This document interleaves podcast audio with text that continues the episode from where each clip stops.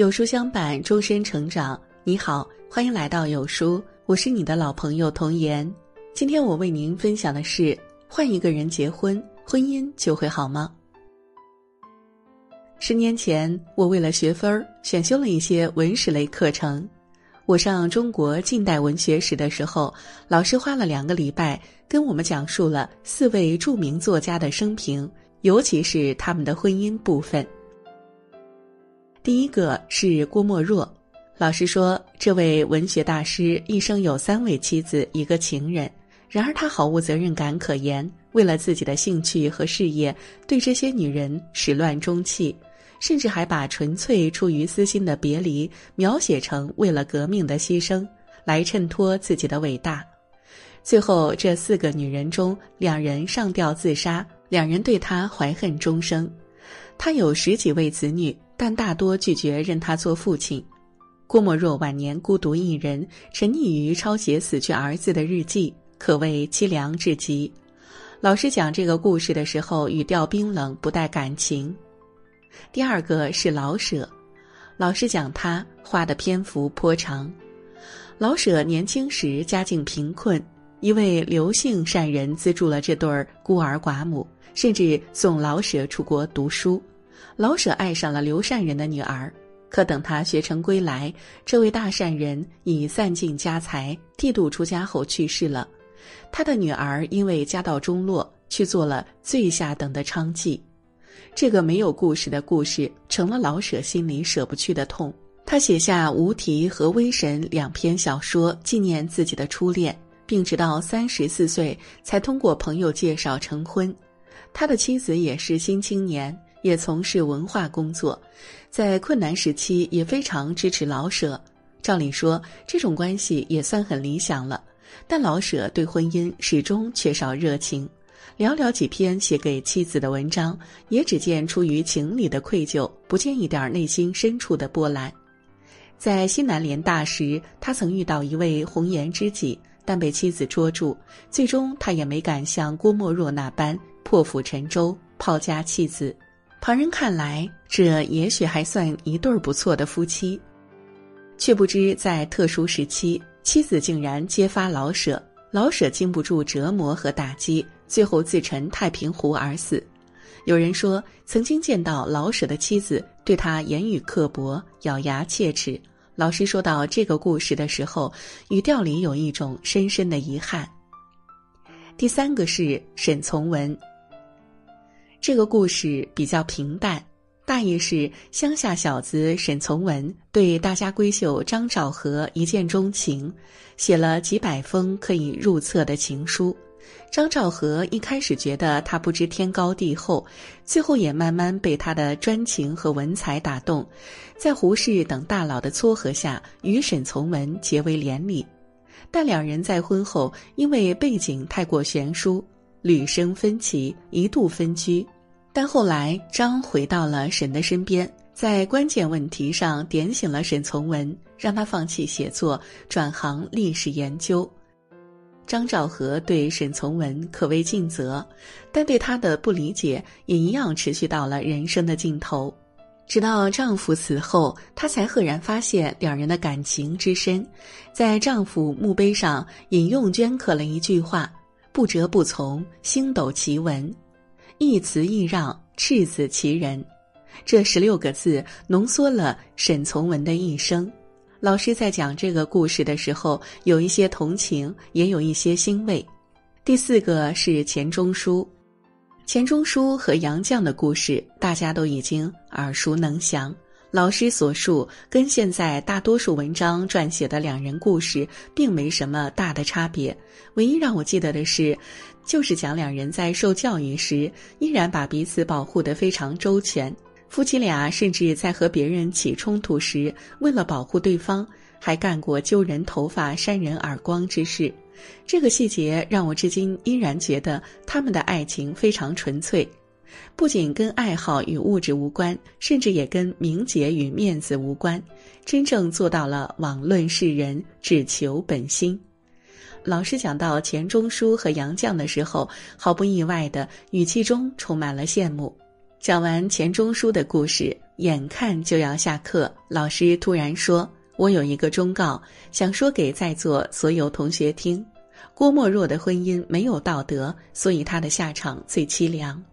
老舍的婚姻有道德而无感情，在平日里也许还能支撑，但一遇到重大难关，夫妻就很容易分手，甚至会互相损害而寻求自保。”沈从文的婚姻有道德也有感情，但缺少理解，这样的婚姻稳定，但可能缺少乐趣或者充满不甘。钱钟书的婚姻才真正包含了全部的道德、感情与乐趣，所以他们成了彼此的灵魂伴侣，代表了爱情最美好的部分。人生在世，婚姻其实非常非常重要。我希望大家将来都认真对待婚姻，不求达到钱阳的境界，但最起码也要学习沈从文，把道德和感情两条底线牢牢把握住。人一辈子七八十年，其实长的超出你们的预料。想在这么长的时间里不遇到任何变故是不可能的。一个讲道德、有感情的婚姻，就像一把下了的锚。有了它，多大的浪头来了，你都不会倾覆，因为你知道自己还有想见的人，还有自己想尽的责任。这种想法的力量是和信仰相当的。那一刻，我记得我的视线第一次从动漫书上离开，移到了这位老师身上。老师很年轻，从口音里判断是个北京人，身上的穿着及气质无不透露着他的郁郁不得志。然而，他说出这一番话的时候，正气浩然，振聋发聩，仿佛先师孔圣附体。不光是我在场几十位单身宅男，几乎都停下了手头的课外书籍，双眼晶亮地看着他。他的这番话，在我之后的人生里不断被想起、印证。我曾经有一位日本老板，算是很大的一位老板了，五十多岁，离过一次婚，前妻和一对儿女。跟他彻底断绝了往来，孤身一人。几年后，他又找了个老婆，两人一直和和睦睦到现在。我在日本出差的时候，亲眼看见他晚上九点下班后，走回在六本木的豪宅，路上还跑去便利店买肉和蔬菜。第二天，我好奇地问起这事儿，他说，在我家每周有两天是要买菜做饭的，这个规矩无论多忙都不会更改。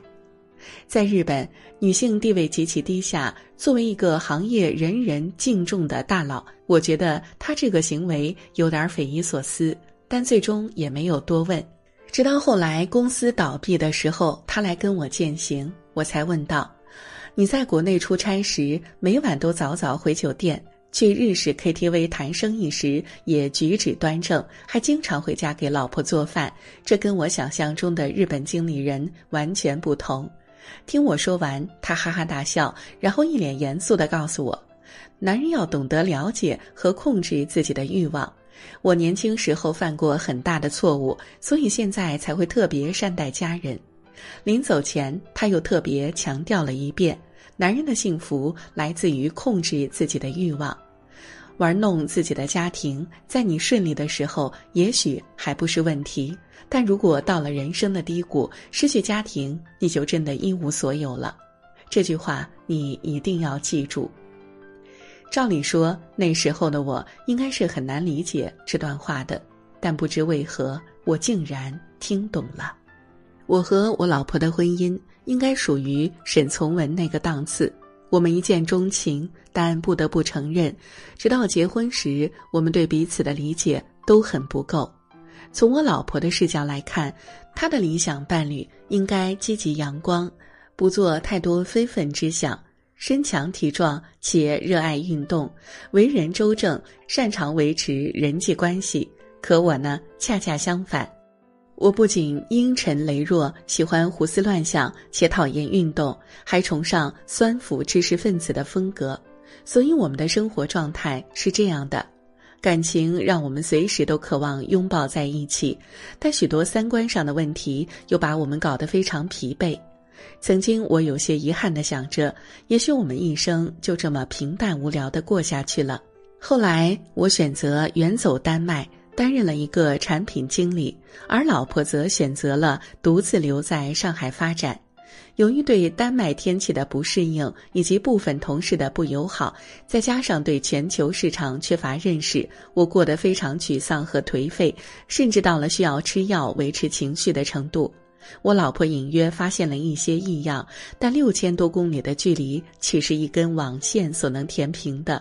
我一直说自己还好，其实内心已经快崩溃了。有一天，我用刮胡刀割掉六个月没洗的头发时。把后脑勺离出了一片两厘米宽、四厘米长的凸块儿。那天老婆和我视频时，突然要求我把头转过去让她看。我照做之后，她出现了疑似中邪的症状，一边大笑一边又在落泪。一个月后，她辞去工作，来到丹麦陪我。过了很久，他才告诉我为何会来丹麦，因为他看到我发型的时候，突然有一种感觉。那就是如果他不来陪我，我可能会死掉。于是便放弃一切，来到了丹麦。我的眼泪唰一下掉了下来，心里充满前所未有的温暖。老婆来了不久便怀孕了，之后我们又一起经历了生产。老婆在产后出现了大出血，在大约十五分钟时间里，我第一次体会到了可能会失去她的煎熬。那种感觉极难描述，因为每当我开始往那个方向想时，就有一股电流将我大脑打得瘫痪。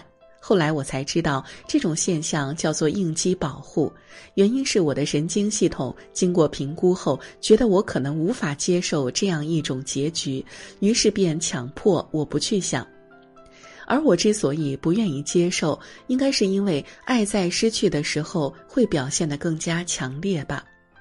就像张兆和和沈从文死后突然间看破了天机，我也就此明白了一个道理：整天甜言蜜语哄着你的不一定真正爱你，但性命攸关时候痛彻心扉、愿意豁出一切拯救你的才是合格的爱人。婚姻对一般人的价值，并不是让你每一天都开开心心，也不是让你能一直体会到爱和激情。很多时候，婚姻甚至是相反的，他用红绸缚住你的手脚，把一大堆不相干的三姑六婆、人情世故绑在一起，让你疲劳，让你怀疑这一切到底有什么意义。但如果你经历够多，终有一天你会明白，婚姻的真正价值其实体现在人生的暗面。在你寂寞的时候，旁边有一个人听你气语，陪着你无所事事；在你空虚的时候，心头会突然出现一个眼神，让你觉得要改变一些什么；在你被打倒在地上，踩上一只脚的时候，有一扇门依然为你开启，里面的人不仅不会苛责你，还会努力抚平你的伤口，为你的悲伤而悲伤。记得在我结婚的婚宴上，我曾经的那个日本老板竟从遥远的东京送来了视频祝福。也许是以前没这么做过，视频里的老头儿很不自然，用僵硬的语调祝我新婚快乐，并让我以后带妻子到东京去玩儿。